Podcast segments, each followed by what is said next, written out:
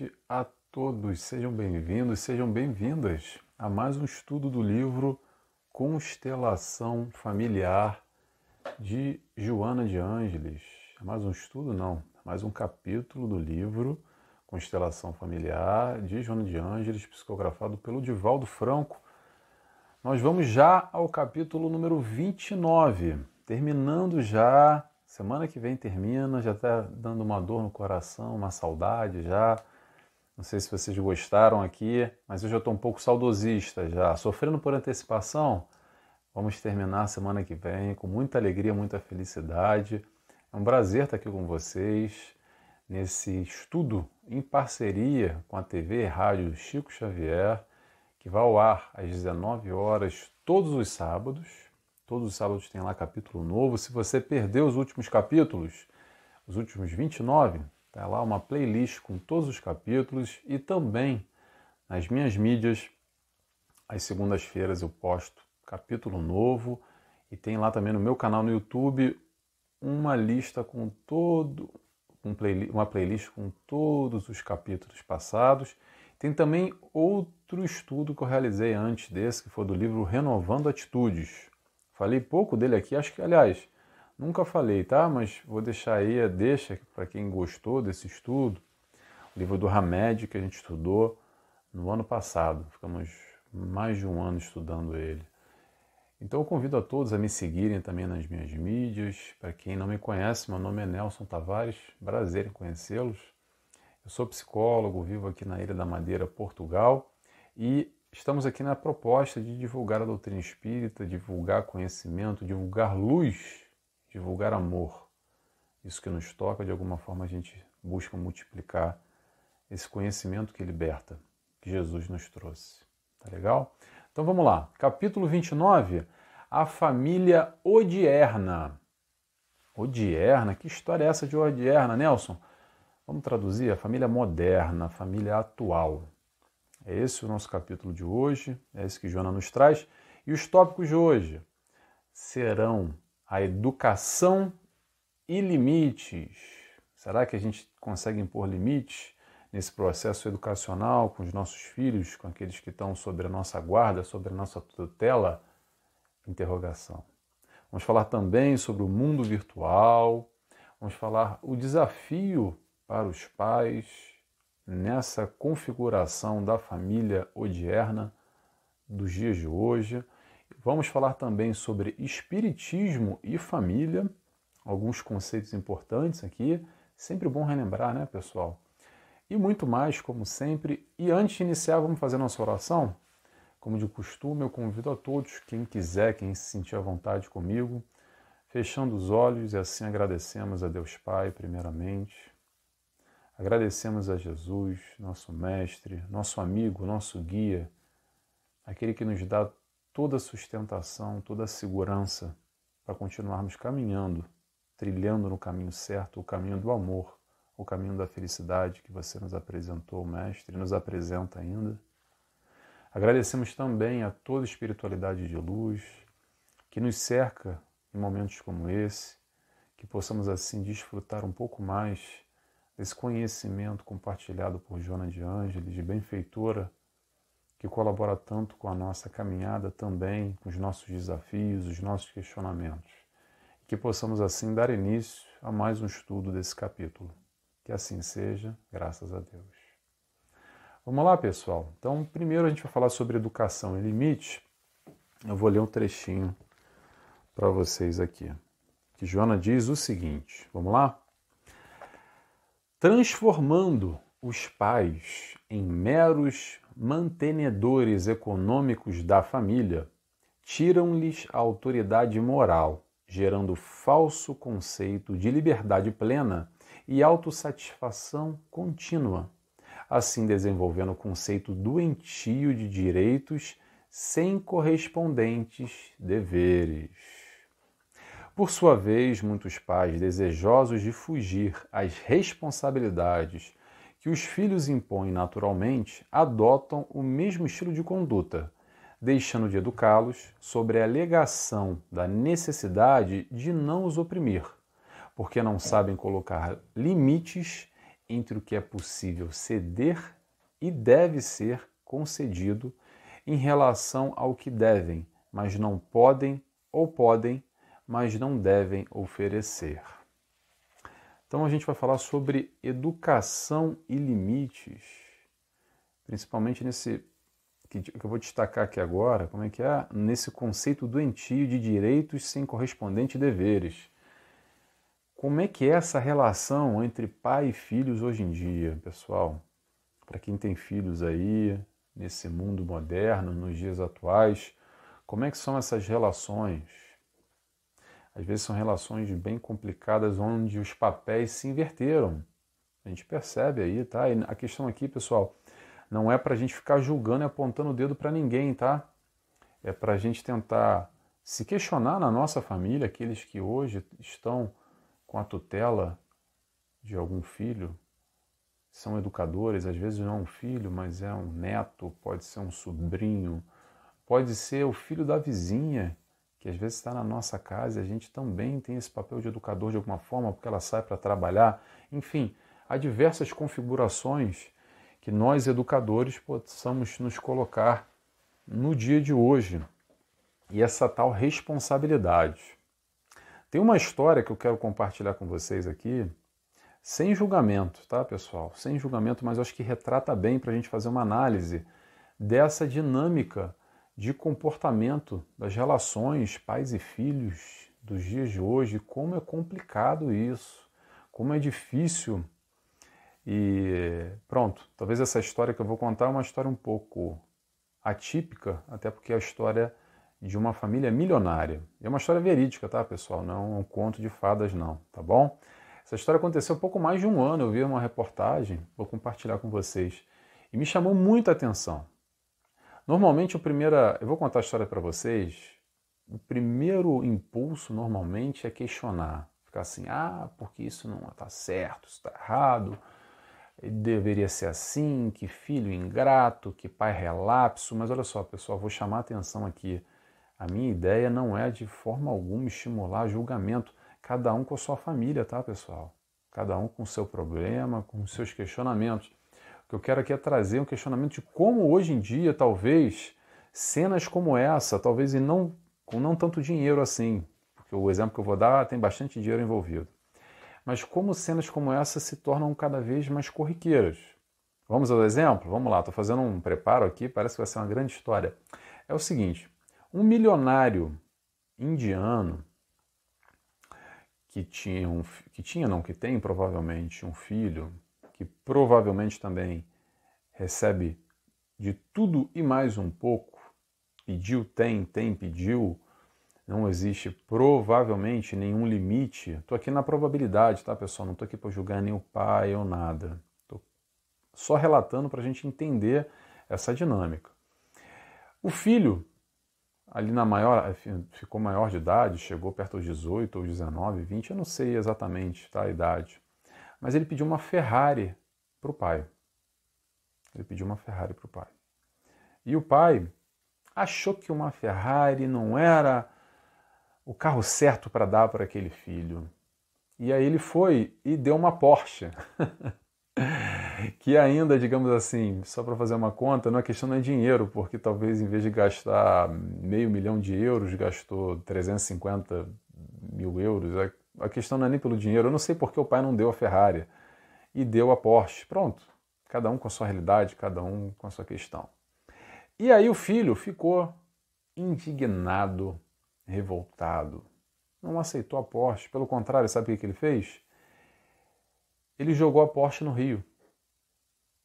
Ele jogou a Porsche no rio, fazendo uma birra, porque aquilo ali para ele não valia nada, porque o que ele queria era Porsche.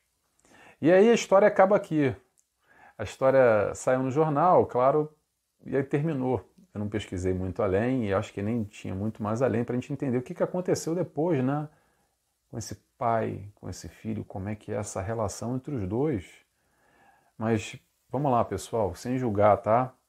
Faça o exercício aí. Mas quantas das nossas famílias de hoje em dia, ou quantos pais e filhos perderam total esse limite? E de alguma forma é esse pai e esse filho indianos, talvez não com uma Ferrari uma Porsche, mas que de alguma forma também perderam a mão da coisa, a autoridade, e de alguma forma os papéis acabam se invertendo, ou pior, não é nem se invertendo, acaba não tendo papel nenhum, tá? E vamos lembrar, pessoal, o papel dos pais é um só, são os educadores, é educação por amor. Educação é amor, mas amor com responsabilidade, amor com limites. Amor é sim impor limites, porque dentro de casa, aqueles pais, aqueles educadores que amam seus filhos, podem educar com muito amor, impor limites com muito amor. Ele pode assim aprender dentro de casa os limites, porque se ele não aprender em casa, sabe onde é que ele vai aprender? Na rua. E na rua não tem amor, não. Na rua, no duro, com muita dor. Então, às vezes, os pais acabam postergando ou não se comprometendo, ou evitando dor de cabeça, barulho, criança chata, ou o filho fazendo birra e jogando a, a poste no rio. Estou brincando, mas vamos lá. Muitas vezes os pais se colocam a par, parte, desculpa, de uma situação conflituosa, evitando talvez essa, esse papel mais importante, que é o papel da educação. E acaba que os pais, muitas vezes também a gente percebe que os pais vivem com medo vivem com medo de tudo, muito medo. Os pais têm medo de errar, os pais têm medo dos filhos, muitas vezes também. Os pais têm medo de serem maus pais, porque muitas vezes erra, viveram numa família que os pais deles, os avós, no caso, erraram bastante e de alguma forma também não querem errar com os filhos, como os seus pais erraram tem medo de reprimir o filho, medo de gerar traumas.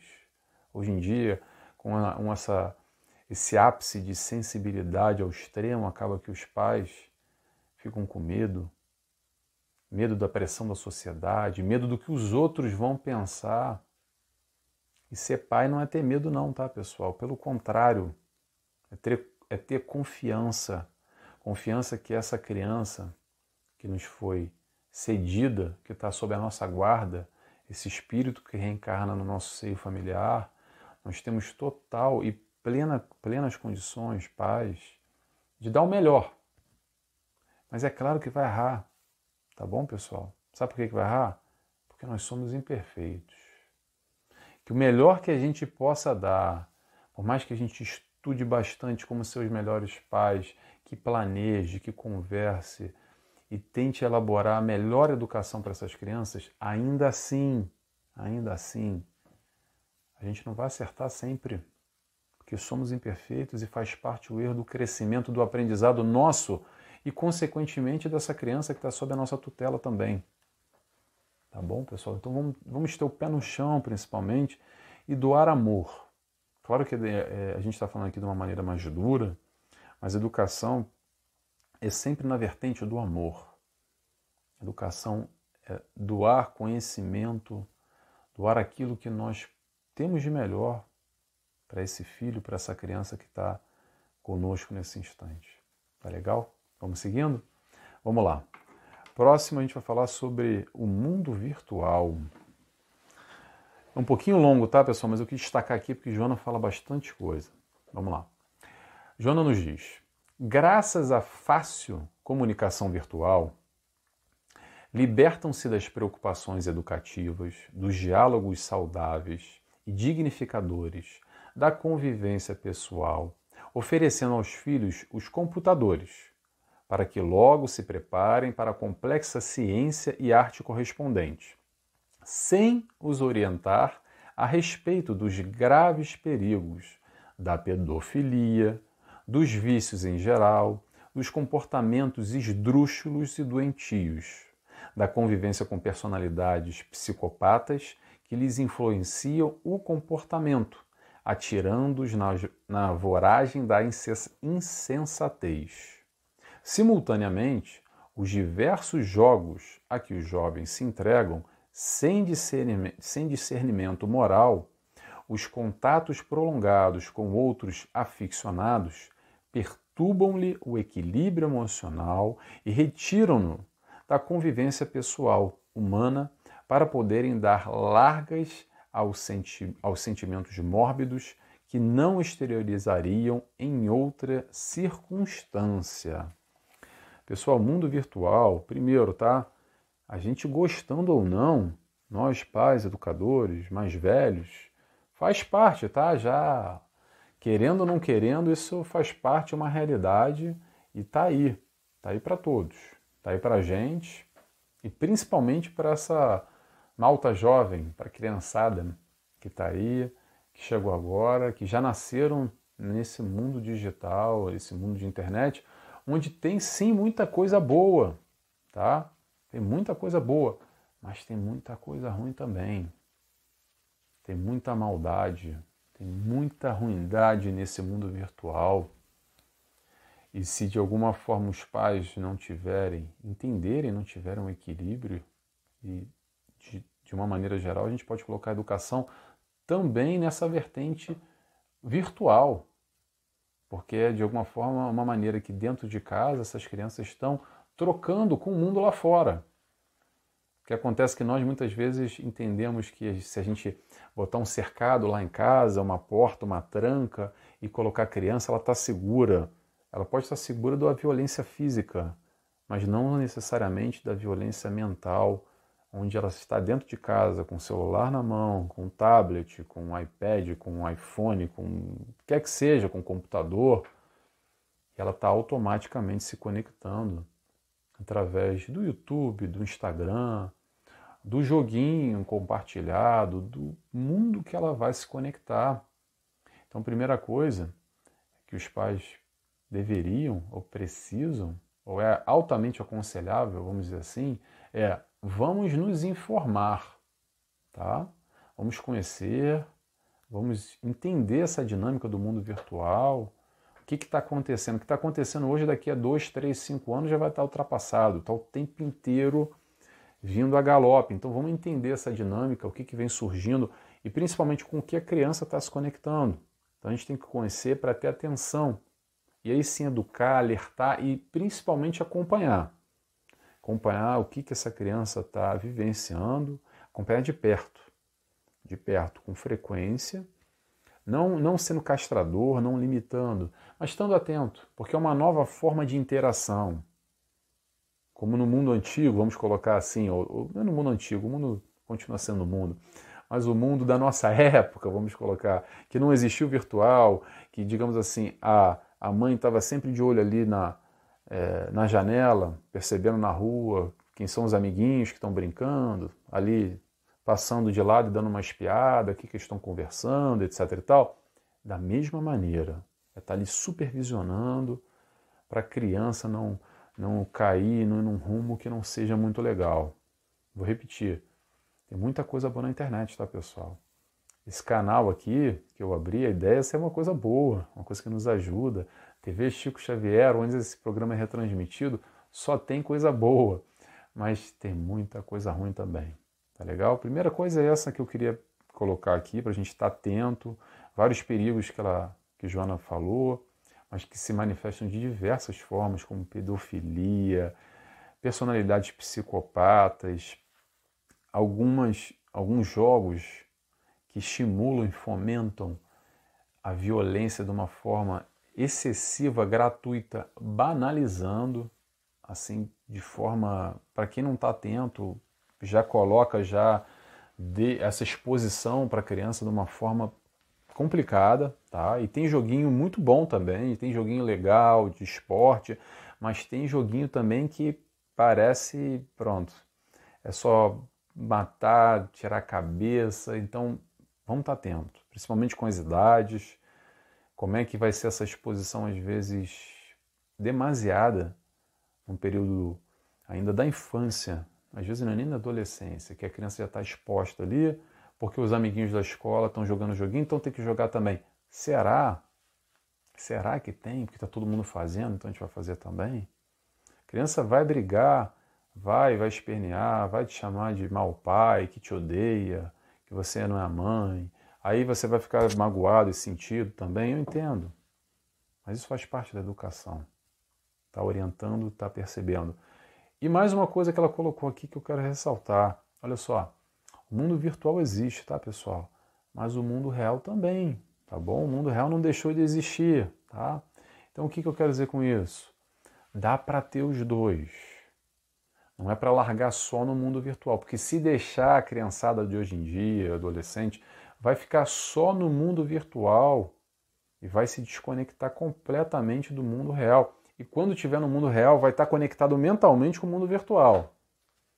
Aquela história que vai sentar todo mundo na mesa para comer e se a criança, o jovem, não levar o celular para a mesa porque o pai proíbe, porque não é o momento, que é o momento de sentar e conversar, talvez essa criança vai ficar lá assim, ó, ah, sei, tá, tá legal, ah, ah, parecendo um zumbi, olhando para o relógio, engolindo a comida o mais rápido possível para acabar logo e voltar para o mundo virtual, que é o mais normal, tá, pessoal?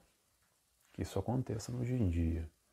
Então, quando eu falo agenda, é dá, dá, dá para fazer tudo. Não precisa ser um pai é, que restringe e que maltrata e, e que coíbe, mas dá para delegar, delegar não, dá para organizar, dá para colocar tantas horas por dia para ter uma conversa saudável na mesa, para falar da vida. Ah, mas a criança não quer, quer conversar, então fala de qualquer coisa. Fala do tempo, está muito quente, está muito frio. Como é que foi lá na escola? Ah, não teve nada. Então tá bom. Então me conta uma história, eu vou te contar uma história aí. Fala qualquer coisa. Fala da, da tua amiga lá, do teu amigo da escola. Não interessa.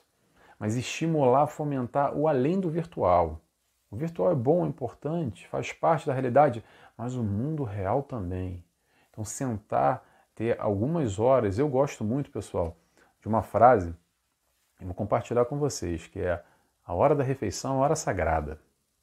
Então, na hora da refeição, Olha só, pode tocar o celular, o WhatsApp, pode tocar a campainha, pode ser o que for. O mundo pode acabar, mas calma, mundo, deixa eu acabar minha refeição aqui com a minha família. Que é o momento que a gente senta e conversa e tem um tempo. Um tempo para nós, o um tempo para o outro também. Mas olha só, não é só com os pais não, tá? Se, não, não é só com as crianças não, os pais também, por favor, desliga o celular, desliga o WhatsApp, porque normalmente a gente não percebe, ah, não, porque tem um negócio de um trabalho que eu tenho que resolver, que é fulana, só um minutinho. Então, é criar um hábito de não ficar só no virtual. Eu acho que isso serve também para nós adultos, não só para as crianças. Tá bom? Vamos lá? Vamos seguindo aqui. Próximo trecho que Joana nos traz. Sem, agora é um desafio para os pais. Desafio para os pais. Vamos lá. Sem o protecionismo ou excessos de cuidado e preocupações, mas também sem a indiferença pelo destino da prole, entregue a si mesma ou a funcionários remunerados, a família vive momento muito grave em face das alterações conceituais dos valores ético-morais especialmente no que diz respeito ao comportamento sexual, aos divertimentos e gozos, ao estudo e programas educacionais.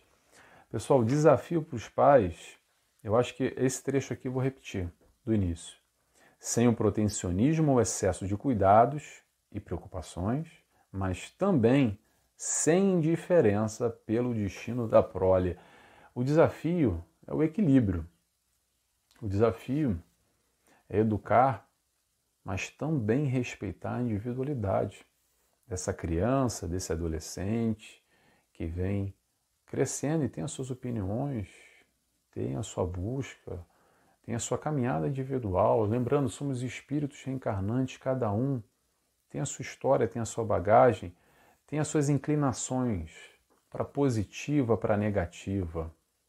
É estar atento a tudo isso, mas respeitar também. É dizer o sim, sim, não, não, mas que não seja de uma forma aonde tem que ser da nossa maneira, porque a nossa maneira é a única maneira certa. Tenhamos sensibilidade de entender as variantes aonde talvez funcionou para a gente, funcionou para o meu avô, para minha avó, funcionou para o meu pai, funcionou para minha mãe, funcionou para meus irmãos, mas há outros caminhos também. Não necessariamente tem que ser aquele caminho. E o que acontece muitas vezes é essa falta de respeito e uma busca muitas vezes para manipular a criança, o jovem, o adolescente, para fazer da maneira que os pais querem, porque é só daquela maneira. Se não tiver aquela, se não for daquela maneira, tá errado. E aí começam os conflitos. Entende? Vocês conseguem perceber? Quanto dos nossos conflitos às vezes é porque de alguma forma a gente não tem a maleabilidade, a flexibilidade para entender que às vezes a vida, o certo e o errado, nem sempre é 100% da maneira que a gente vê a forma de ser. Claro que, vamos lá. Nelson, mas como é que eu vou saber o que é certo ou errado? É a voz da consciência. Pega a moral do Evangelho, do Cristo. Pergunta, o que o Cristo faria? Aquela pergunta mais clichê de todas. Então bota, bota o Cristo agora no mundo virtual. Como é que é? Como é que é? Como é que seria? Bota Jesus no meio. Bota Jesus em todas as preocupações, todos os questionamentos no âmbito familiar que talvez vocês estejam enfrentando com algum jovem, com algum adolescente, para tentar entender como a gente pode doar o nosso melhor com amor, mas ao mesmo tempo respeitar também a individualidade, sem proteger demais, sem criar aquela bolha que também os pais às vezes criam. E não querem que, por muito amor, tá? Por muito amor, que o filho vá se expor nesse mundo de muita maldade e crueldade, mas pessoal, se ele encarnou aqui é para viver tudo isso que a gente está vivendo. Por mais que a gente queira criar uma bolha, daqui a pouquinho, mais cedo ou mais tarde, a gente desencarna e ele vai estar tá aí, ó. Vai quebrar essa bolha, talvez no momento que a gente desencarnar. E será que ele vai estar preparado o suficiente para lidar com as questões do mundo? Ah, mas eu fiz o meu melhor. Claro, a gente sempre quer fazer o nosso melhor enquanto pais. Mas vamos tomar cuidado para não proteger em excesso, em preocupações e também não ser indiferente. Tá bom? Outra coisa que eu queria colocar aqui, que Jona, ressaltar o que Jona falou, é essa exposição à questão sexual, tá? Isso é algo também que está demasiado infelizmente cada vez pior. Eu lembro outro dia, eu achei até engraçado, vou compartilhar com vocês quando começou a época do El Chan, com a boquinha da garrafa, foi descendo na boquinha da garrafa, desceu e não subiu nunca mais. E está mais para baixo ainda que a gente podia imaginar, lá nos anos 90. Quem é dessa época sabe o que eu estou falando. Não é só música, não, tá, pessoal? Um pouco de tudo, infelizmente, essa exposição ao, à sexualidade, à sensualidade, ao sexo explícito em geral, está cada vez mais corriqueiro, banalizado, fácil. E quando eu falo fácil, é, às vezes não é nem o jovem que vai lá buscar, não, tá? O jovem nem está buscando e aparece na tela dele ali alguma coisa que ele não entende muito bem, que ele ainda é criança, o menino, a menina, e já tem ali uma cena de nudez, um sexo, uma cena de sexo explícito acontecendo diretamente, site de pornografia, isso tudo cada vez mais é super banal. Eu sou da época ainda, pessoal, que para conseguir uma revista de mulher pelada tinha que pelejar, era, era na banca de jornal e era complicado, tá? Não era algo fácil. Então, o que, que eu quero dizer com isso? É para a gente estar atento, principalmente, a essa exposição, é, essa exposição, não digo nem demasiada, essa exposição prematura, essa é a palavra, prematura, ao sexo, à sexualidade, questões que essa criança, um dia se tornando jovem, adolescente, adulto, naturalmente vai ter acesso, mas não precisa ser tão cedo. Não vai trazer nada além de perturbação e questionamentos e muitas vezes compreensões distintas que fogem talvez do que deveria ser o normal ou o natural. Tá legal? Vamos lá? Vamos lá que a gente tem mais um trechinho aqui, agora falar sobre espiritismo e família, para fechar o nosso estudo de hoje. Joana nos diz: reflexionando nesse novo programa da const... perdão, reflexionando neste novo programa de construção da família moderna e saudável, o espiritismo, com seus nobres conceitos de ética moral, fundamentados na crença em Deus, na imortalidade, na comunicabilidade dos espíritos, na reencarnação, oferece os pilotes vigorosos para que se torne realidade o clã de paz e de amor que todos anelam. Clã de paz e de amor que todos anelam é busca na família. A família moderna, a família saudável. Família moderna, família saudável, família que busca paz e amor, é a família que busca a ética e moral. Que moral é essa? A moral que todos nós precisamos, não só os nossos filhos, nós também precisamos da moral que o Cristo nos trouxe, a moral que o Cristo nos ensina. Vamos relembrar. A gente veio aqui, pessoal, para desenvolver duas coisas: intelecto e moral. Vamos deixar um pouco o intelecto do lado. Foca no moral, que é o mais difícil. Que é o que muitos de nós, a grande maioria, está aqui batendo cabeça pela falta, fazer escolhas não muito bem acertadas que vão contra a moralidade. E o que é essa moral? É o certo, é o amor, é a voz da consciência que nos diz o que é certo e o que é errado. É essa moralidade que o Cristo nos ensina, é disso que a gente está falando. Tá? Mais um ponto? Deus. Fundamentados na crença em Deus. Amai a Deus sobre todas as coisas e o próximo como a ti mesmo. Vamos frisar: amar a Deus primeiro. Deus primeiro. O próximo como a ti mesmo. Então vamos amar o próximo, mas também não esqueçamos de nos amar. Que às vezes a gente esquece muito esse processo do alto amor se amando, a gente vai poder amar ainda mais o próximo. Outro ponto: imortalidade, reencarnação, comunicabilidade com os espíritos. Pessoal, aqui a gente tem, já para fechar, tá? Porque o nosso horário já está estourando. Aqui nós temos no Espiritismo acesso a algo muito, muito, muito, muito, muito além do que o mundo aí oferece, tá? Ou talvez eu esteja enganado. Talvez é minha limitação, a minha ignorância, mas até onde eu conheço, não tem nada que chegue próximo disso. Desse, desse ensinamento, desse ciclo que fecha no aspecto filosófico, científico e religioso, no caso, o Cristo, sua moral, fechando o pacote desse ensino que através da imortalidade da alma, que através da reencarnação a gente vai crescendo, a gente vai evoluindo. Então a conversa nesse âmbito aqui familiar que Joana nos traz, que a doutrina espírita nos traz, é uma análise sobre outro parâmetro, é um outro contexto. O buraco aqui é muito mais embaixo. Então, a partir do momento que a gente tem acesso a isso tudo, aproveita. Vamos aproveitar essa luz, essa oportunidade realmente que a gente tem aqui de fazer diferente do que a maior parte das pessoas que não tem ainda esse acesso. Se a gente está preparado para isso, na racionalidade, tá, pessoal? Não estou aqui para trazer que ser espírita é melhor do que ninguém. Cada um com seu barato, quer ser espírita ótimo, não quer ser também, não tem problema. Seja feliz aonde você quiser, da maneira que você quiser.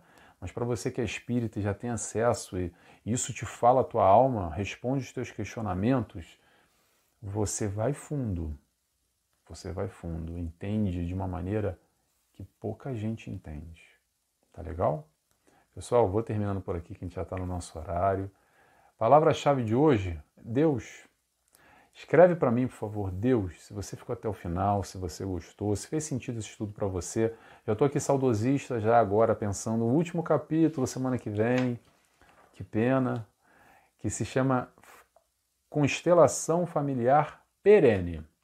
A gente encerra semana que vem o estudo e eu vou fazer a prece agora, tá bom? Então escreve para mim, por favor. Deus, quem viu, quem gostou, eu gosto de saber quem está comigo até o final. E se você está assistindo esse não ao vivo, não agora, muita gente às vezes me manda a palavra-chave do outro estudo que eu fiz ano passado, tá? Então, quando você estiver vendo, a gente está aqui em 2023.